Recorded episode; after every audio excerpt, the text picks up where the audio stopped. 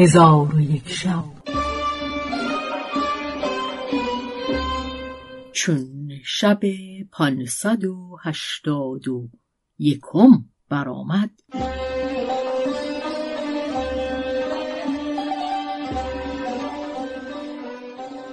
گفت ای ملک جوانبخت بازرگان بیمار گشت و از کرده خود پشیمان شد.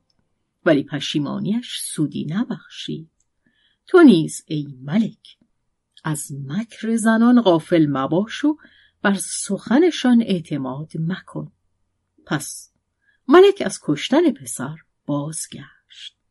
چون روز سیوم شد کنیزک در پیشگاه ملک حاضر شد و آستان ملک را بوسه داده گفت ای ملک داد مرا از پسر خود بستان و به سخنان وزیران گوش مدار. که از وزیر بد نکویی بر نیاید. وزیر بی تدبیر مشورت را نشاید. ای ملک مانند آن پادشاه مباش که به سخن وزیر بی تدبیر گوش داشت و زیان کرد. ملک گفت چگونه بوده است آن حکایت؟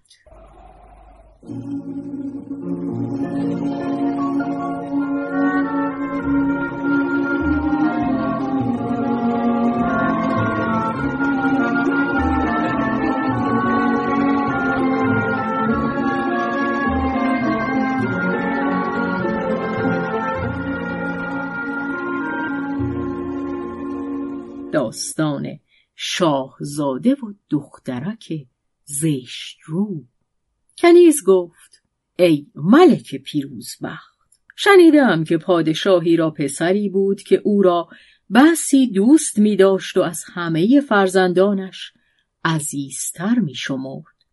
روزی ملک زاده با پدر خود گفت همی خواهم که به نخجیرگاه شوم. ملک او را جواز نخجیر داد. وزیر را فرمود که با او به نخجیر شود و مهمات او را برآورد. آنگاه وزیر ساز و برگ رحیل کرده خدم و حشم برداشته با ملکزاده رو به نخجیر کردند و همی رفتند تا به سرزمینی خرم و سبز برسیدند که نخجیر بسیار در آن مرغزار بود. ملکزاده فرمان انصراف داده. هنگام بازگشتن غزالی که از گله دور افتاده بود ملک را پیش آمد. خاطر ملکزاده به سید کردن او شوقمند شد و در او طمع کرد. با وزیر گفت همی خواهم از پی این غزال روم. وزیر گفت آنچه تو را به خاطر گذشته بکن که عین است آنگاه ملکزاده تنها از پی غزال روان شد و تا شامگاه در طلب او در تک و دو بود. چون هنگام شام شد غزال به کوهی هولناک فراز رفت و شب تاریک شد. ملکزاده خواست که بازگردد راه ندانست. با حیرت و دهشت در خانه زین تا صبحگاهان به سر برد. صباح روان گشت ولی راه به جایی نمی برد. گرسنه و تشنه با حراس بسیار همی رفت و نمی‌دانست که به کدام سو رود. تا هنگام ظهر برفت و از گرمی آفتاب به هلاکت نزدیک بود.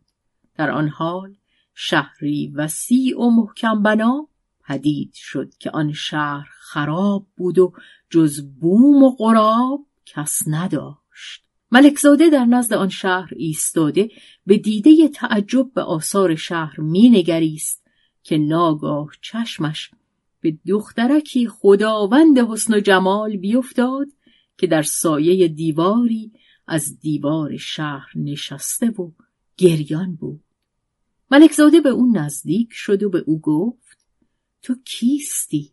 دخترک گفت من دختر تمیمه دختر تیاخ ملک مملکت شهبا هستم. روزی از روزها از بحر حاجتی بیرون آمدم.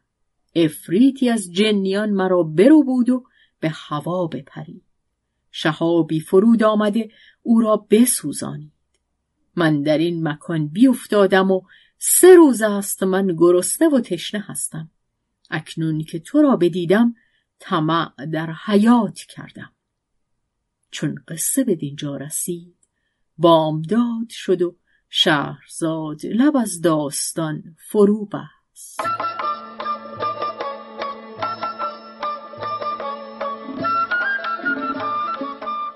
قصه گو شهرزاد فتوهی تنظیم مجتبا میرسمی